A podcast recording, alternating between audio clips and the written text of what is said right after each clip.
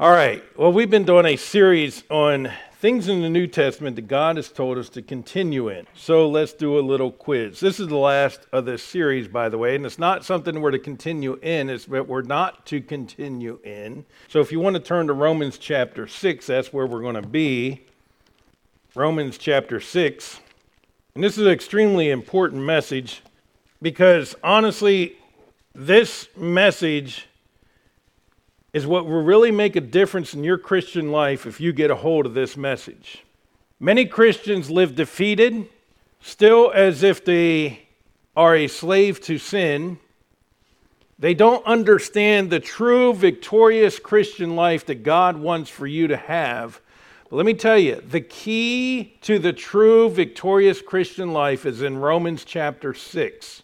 And it is a transforming truth that when you grasp hold of it, it will change your life in a very real way. Now, obviously, salvation changed us, right? But it's understanding the power that we have through the salvation in Christ that we can have that victorious Christian life. In Romans chapter 6, we see what we're not to continue in.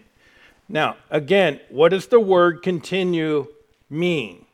The meno, the, the Greek word meno, what does it mean? What is the idea of the word? To remain, to dwell, to feel comfortable, to feel at home. Now, that's a very important thing when we read Romans chapter 6 and verse 1. And let's go ahead and read starting at verse 1. It says, What shall we say then? Shall we continue in sin that grace may abound? Should we remain in sin? Should we dwell in sin? Should we feel at home in sin? God forbid. God forbid there is a double negative in Greek. We do not have double negatives in English unless you live in the South.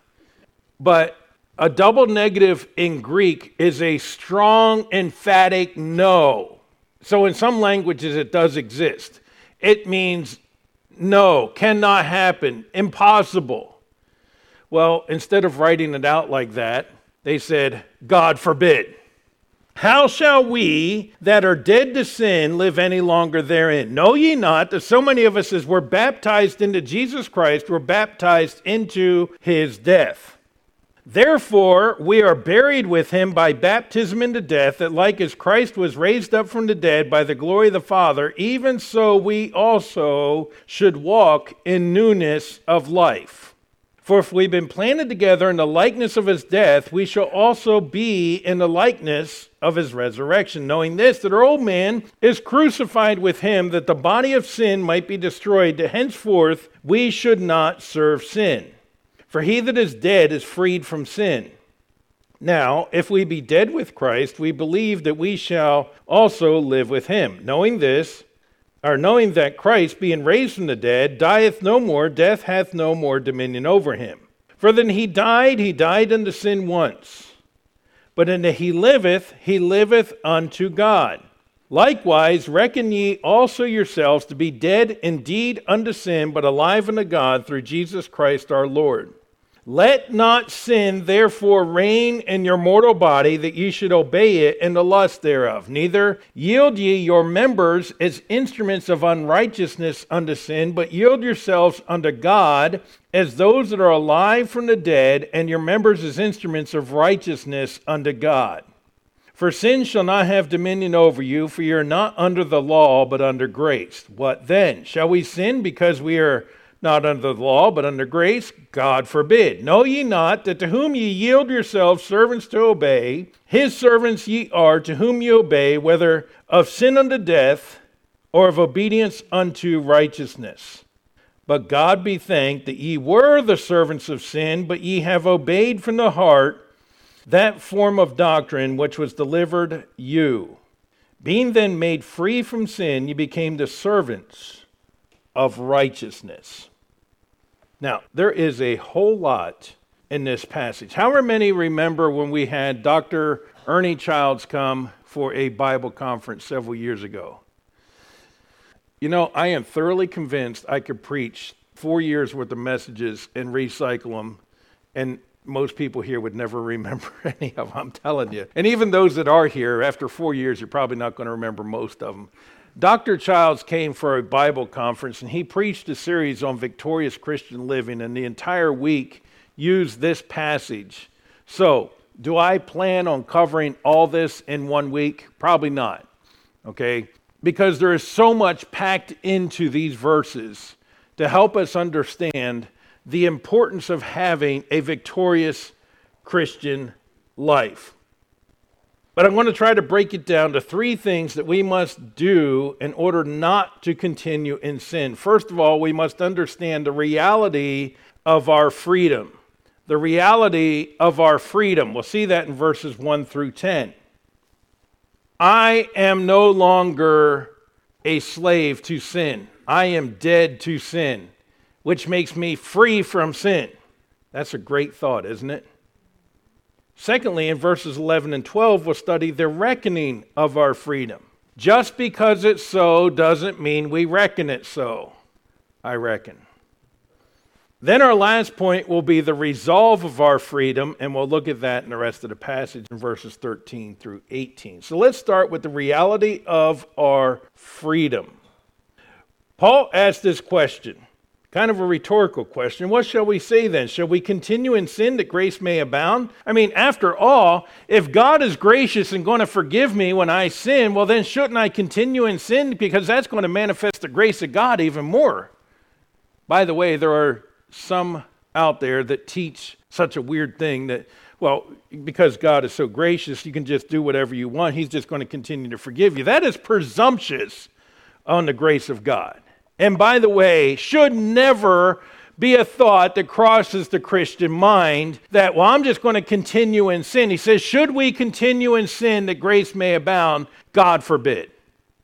That is absurd teaching and thinking. Now, there are also those, because you and I, at least I hope you believe this, believe in eternal security, right? So once saved, we're always saved. Now, we do know there's many in this area who are free will Baptists who believe that you can sin your way out of salvation. And one of the arguments they use against eternal security is there are those that teach because we believe in eternal security, then we believe we have a license to sin.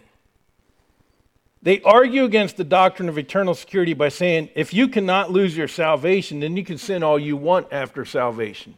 Now, take that statement just as it is. Is that a true statement? Can I sin all I want after I'm saved? The answer is truly yes. But there's something should change. My desire should change.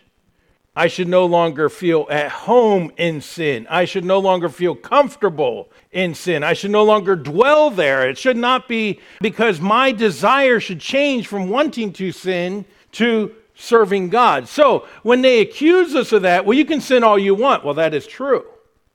But once I was truly became a child of God, God put in me a new spirit that changed me that I don't desire to sin. So let me ask this question what sin remains in your life that you are more comfortable keeping than forsaking?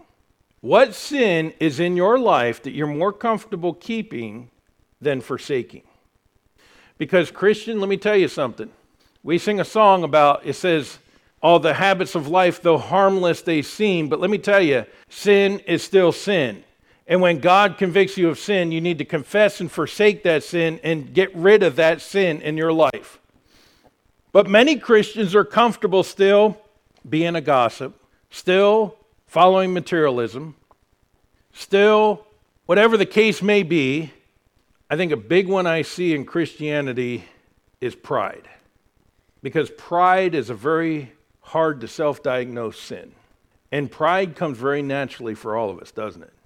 We think a lot of ourselves.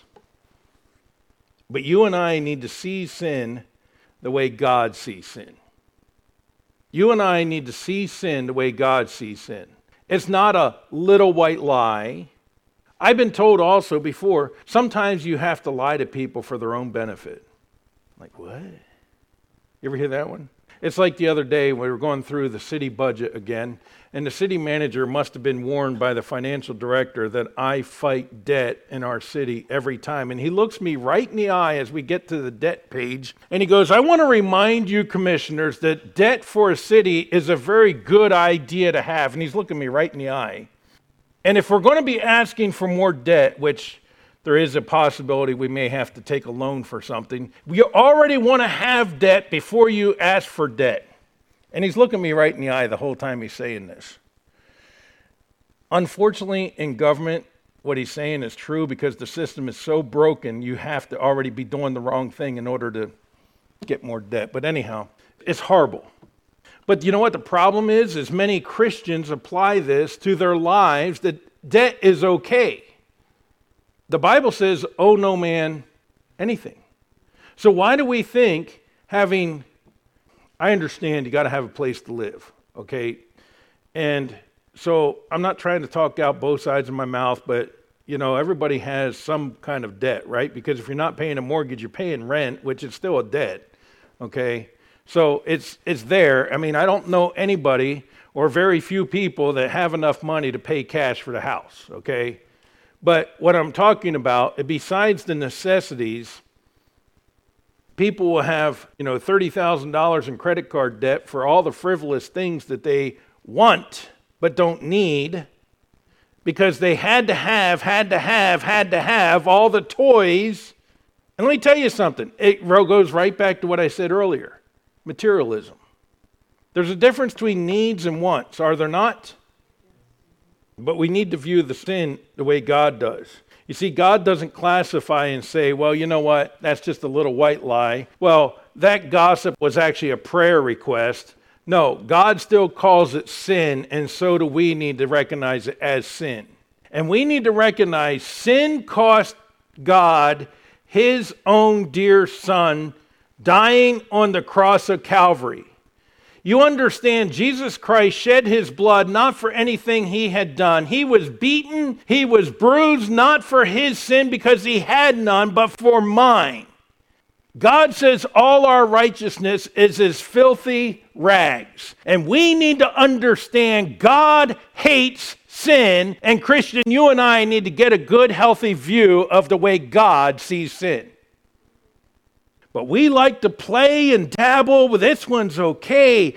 I'm going to get away with it. I'm not that bad compared to everybody else, which in and of itself is a sin against God because God said we're not to compare ourselves among ourselves, but our standard is Jesus Christ, and we all fall woefully short.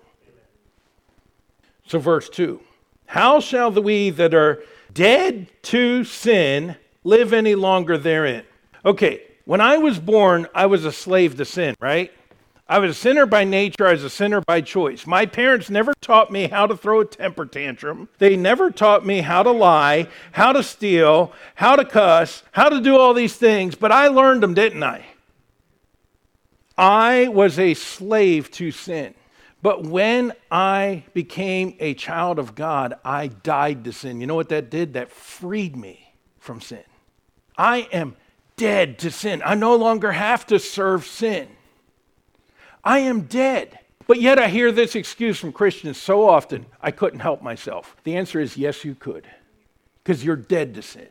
Now, before you were saved, you're right. You couldn't help yourself because you were a slave to sin, but now you're dead to sin and you can help yourself. So we got to stop using the old worldly excuse. By the way, don't expect from the lost person then to act like a Christian because they truly can't help themselves. They are a slave still to sin. Right? Say, preacher, you're getting all excited this morning. I hope you are too because this is good stuff. But when I say I can't help myself, that is denying the power of God that has created in you a new man. Since I am dead to sin, I'm no longer bound to sin. Galatians 4 9. But now, after that ye have known God, or rather are known of God, how turn ye again to the weak and beggarly elements whereunto you desire again to be in bondage? Paul is asking the Galatians, I don't get it. God has delivered you. You are now a child of God. God has you in His family. You're now part of His family, but yet you want to turn back to the weak and beggarly elements of this world and go back in bondage to it. What are you thinking, Christian? But how often, if we're honest with ourselves, especially when we were first saved, did we sit there and long for the good old days, if you will, at times? When we take our eyes off of Christ, when we would fail to be in His Word, when we'd fail to be keeping our mind focused on Christ, how many times of your life have the weak and beggarly elements of this world looked enticing? Christian, we don't have to go back to them. We don't have to go back to them. We're free. So then Paul gives two illustrations of our death one of baptism and one of being planted. So let's look at baptism first here in verse 3. It says, Know ye not that so many of us, as were baptized into Jesus Christ, were baptized into his death? Now, baptism does not save, right? We, we understand and we know that. There are those that teach in baptismal regeneration that believe that when you go into the waters of baptism, it literally washes away your sin and you become then a new creature. I am glad that my salvation is not based on works, but based on faith alone in Jesus Christ, aren't you? That the moment I put my faith and trust in Jesus Christ, I immediately was a born again believer. My sins were forgiven at that moment. I am thankful for that. But baptism is an outward showing of what has already happened. Now, let me tell you something. In 21st century America, and probably more so in 20th century, because 21st century America is really becoming post Christian, baptism in some ways, I think, has been, I don't want to say cheapened because we still understand the meaning, but the meaning is somewhat lost. For instance, in the time of Christ and still today in many nations, when you are baptized, your family will literally disown you, period. Because you have now declared to the world that I am a follower of this Jesus Christ. Jews to this day will still disown their family members who will outwardly show that following of Jesus Christ. Muslims will do the same thing. As a matter of fact, Many of them will go a step further, and now you are the infidel and deserve to die. Am I not right? People throughout church history have been persecuted for baptism. Even the Catholic Church, that calls themselves Christian, has throughout history persecuted those who believe in believers' baptism. The term Anabaptist has the idea of a rebaptizer, and they say, Why are you baptizing again? You already were baptized as an infant into the Catholic Church. And the true believers are saying, Because I had no choice then, but when I read the scripture, the scripture says baptism is for a believer. And when I accepted Christ, I then needed to be baptized, not rebaptized, but baptized as a believer. So throughout history, there have been those that the Catholic Church has taken, and I forget the, several of them, there are several that this happened to, but they would take them and hog tie them, take, put them on a boat, take them out to the middle of the lake and say, okay, you want to be baptized? Push them over the thing and drown them. So, in some ways, baptism has been, the understanding of baptism has been lost. Let's put it that way. But when I'm baptized, what am I picturing? Death, burial, resurrection of Jesus Christ. Okay, now let's look at Romans 6 3, and how does Paul apply that then to us? So I am now dead to sin and raised in a newness of life. When I was born again, I still had the old nature. But the power of the old nature, the power of sin over me, has been broken. I am dead and God has created in me a new creature, 2 Corinthians 5:17, right? There's a new creature in me. So now I have an old nature, which is the flesh, which default is sin, but now I also have a new nature, which is following godliness and righteousness. I have the indwelling Holy Spirit within me. And the two, Paul says, are at battle with one another. If you don't believe that, read the very next chapter here, Romans chapter 7, and you're going to think, if you don't understand what Paul is saying, you're going to think Paul is mad because it says, The things I would do, I don't do, and the things I wouldn't do, I do. And he goes through this whole battle that if you and I are honest with ourselves, Christian, have experienced before we understand the victory that we can have in Christ because I want to serve Christ, but I end up keep sinning. And I don't want to sin, but I keep doing it anyhow. I want to do what's right, but I have a hard time doing it. And that's why chapter 6 is so important, is so that we can understand how to have that victory in our Christian life. So, we are dead. Baptism pictures are dying to sin and raised in the newness of life. So, we can have victory over the old nature, and we have his divine nature imparted to us. So, this newness of life, and, and Wuest word studies, it says the newness of life here does not refer to a new quality of experience or conduct, but to a new quality of life imparted to the individual. The newness of life, therefore, refers not to a new kind of life the believer is to live, but a new source of ethical and spiritual energy imparted to him by God, which by which he is enabled to live the life to which Paul exhorts in Romans 12 through 16.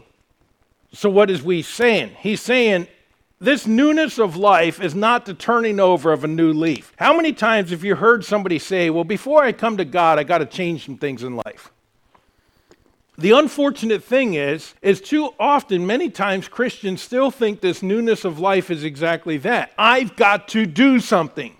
I've got to change. I've got to stop my drinking and smoking and chewing and running around with women who do and all that stuff. I got to change it. I got to fix it. The thing is is you cannot in your own power change it. So the newness of life is not talking about you making a change. What the newness of life is talking about is God has part, imparted in you a new creature that empowers you to be able to do so. It's the power of the Holy Spirit of God, is what it is. So, this newness of life is not your power, it is a new thing placed inside of you to give you the power now to serve God. The newness of life is not your power. It is the power of the Holy Spirit placed in you that can make the change.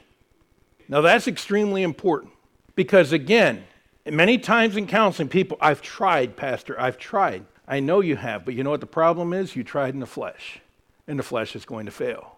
You can't, you cannot live the Christian life in the flesh. It will not work. It cannot work.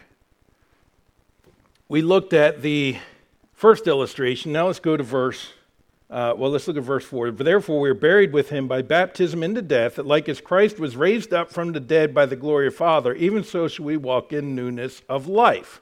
Verse 5 For if we have been planted together in the likeness of his death, we shall be also in the likeness of his resurrection. Now, what does this planting have the idea? We're planted together in his death, united with, or sharing in. Wuest says it could also be used as Siamese twins. So, in the same way that Christ died, you and I have died to the old nature. We've died to sin. And we're raised in his resurrection. Now, in Philippians 3:10, did Paul not say that I may know him and the power of his resurrection? Because again, it's the resurrection power that enables us to be able to live the Christian life. Death has already been conquered by Jesus Christ. Death is a defeated enemy, is it not? This week, two good friends of mine were buried. Went to the funeral of one because both funerals were at the same time and I could not get to both of them. But you know, as we sat there Grace Baptist Church for the funeral of Pastor Clyde Eburn, the beauty of it is, as I know, while he has died physically, he is more alive today than I am. And I'm a little bit jealous because he's in the presence of Christ. If you remember just a year or so ago, Pastor Billy Wingard passed away. And so those two gentlemen, I'm sure, have met up again and are enjoying walking the streets of heaven. But we have power in us to have victory because we have been freed. Let's go to verse 7. For he that is dead is freed from sin. You know, I've never seen anybody go up to a casket and say, Look, here's the work you need to get done today. All right, I need you to do this, and you're demanded I'm going, you're going to do this. You know, while slavery was a horrible thing that happened in our country, when a slave died, he was freed.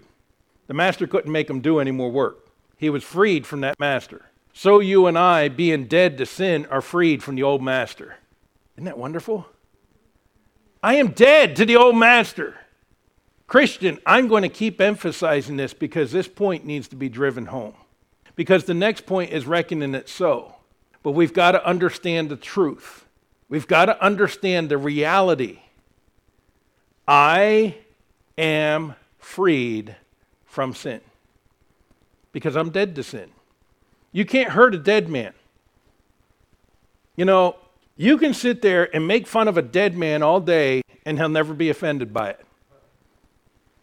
By the way, I did not go up to the casket at Pastor Eburn's funeral. Somebody went up there and they said, That's not the Pastor Eburn I know. I said, That's why I hate open caskets. I think it's one of the dumbest ideas we ever do because I'm sorry, a dead body looks dead. I don't care how much you paint it, how much you try to make it look like it's a live person. They're dead and they look dead. Close the stupid casket, save the money, dig a hole, throw me in it, and go have a party rejoicing because I'm going to be better off than you are, okay?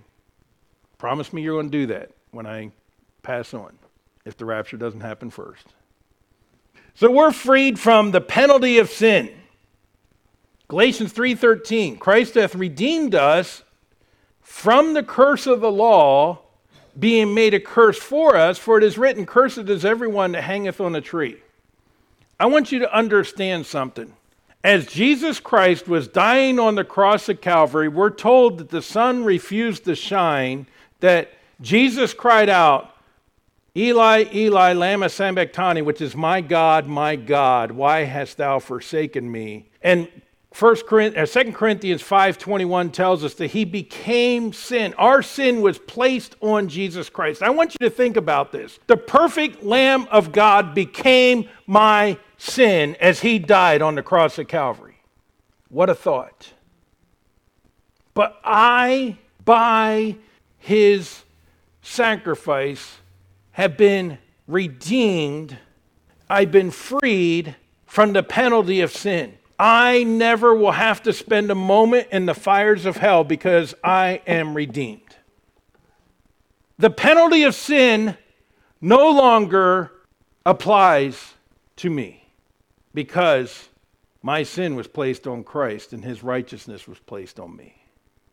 Now, I want you to think of that because when that truth grasps your heart, this whole concept of, well, once saved, always saved, so therefore we can just sin all we want you're not going to want to sin when you realize what Jesus Christ had to suffer to pay for my sin and free me from the penalty of sin. But at the moment of salvation, we were redeemed or we were washed. 1 Corinthians 6 9 through 11, Paul says to the Corinthians, he says, Know ye not that the unrighteous shall not inherit the kingdom of God? Be not deceived. Neither fornicators, nor idolaters, nor adulterers, nor effeminate, nor abusers themselves of mankind, nor thieves, nor covetous, nor drunkards, nor revilers, nor extortioners shall inherit the kingdom of God. And such were some of you. But ye are washed, but ye are sanctified, but ye are justified in the name of the Lord Jesus by the Spirit of our God. I love those words. You were that, but you're no longer that. You know, what I was before I was saved doesn't matter. You know why? It's what I was, it's not who I am. Now, I understand sometimes in order to help another individual, we might need to say, I understand where you are because I've been there. But I see way too often in Christianity almost a glamorizing of the past. You know what I'm talking about? Some people always wanting to talk about, you know, all their experiences in the bars and all the experiences with all these things. And it doesn't seem so much as a, hey, that's what I was, but I am washed, I am redeemed, but it's almost as if they're rejoicing in what they used to be. And I think we've all heard them. And those individuals I find to be concerning because where's their focus? Their focus should be on, yeah, I was all that, but I don't really want to talk about that anymore because that's the past. Let's talk about where I am. And it's not anything that I've done, but let me tell you about the one who made me who I am today. Because our focus needs to be on Christ. So we're dead to sin, we are freed from the penalty of sin. But then this passage is truly talking about we're freed from the power of sin. So since I am dead to sin, I'm alive in Christ, and He in me, and I no longer have to serve sin. Galatians 2:20, I am crucified with Christ. Nevertheless I live. Yet not I, but Christ liveth in me. And the life which I now live in the flesh, I live by the faith of the Son of God who loved me and gave himself for me. So I need to realize daily I need to die to self and allow Christ to have his rightful place on the throne of my heart. You see, because the old flesh wants to get off the cross and get back down on the throne of my life, doesn't it? But I got to remind myself daily, and I've got to die to self daily, saying, No, I am dead to sin. Self, you belong on the cross. Jesus Christ belongs on the throne. And sometimes more than once daily, we have to do this, do we not? Because that old flesh likes to rear its ugly head. But it's dead. It is dead. And we need to not allow it to resurrect itself. We need to keep reminding, be reminded the flesh is dead. It's dead. It's dead. And the life that I now live is not me. It is Christ living in me. Christ living in me. And when others see me, they should not look at Jim Core. They should see Jesus Christ living in me. That's what they should see. You say, well, this is all real nice talk. No, Christian, this is the Christian life in reality, the way God wants it to be lived. We've got to stop making the excuses. I can't. I can't. I, I just can't help myself. I'm going to end up falling. I'm going to end up failing. We can have victory in Jesus Christ because we are dead to sin and we are alive in Jesus Christ. I'm alive in Christ. Now, that's a total different life than what I used to have. And life is no longer about me, it is about Jesus Christ. Our time is coming to a close. I knew we wouldn't get through this. I didn't expect to get through this. Because this is just point number one of the reality of our freedom. The reality of our freedom. But the last point I want to make about this is we are freed from sin, we're freed from the penalty of sin, we're freed from the power of sin, and praise God, someday we're going to be freed from the presence of sin. I can't wait till the moment the rapture happens.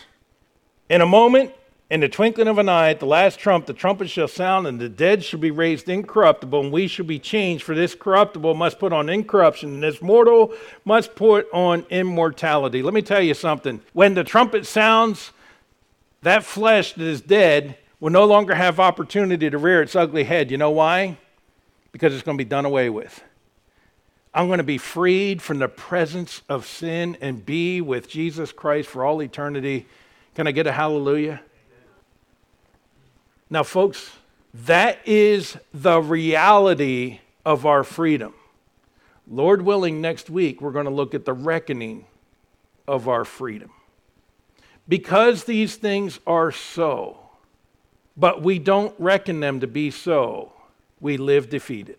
And that's what Paul is going to show us next week, Lord willing, in verses 11 and 12.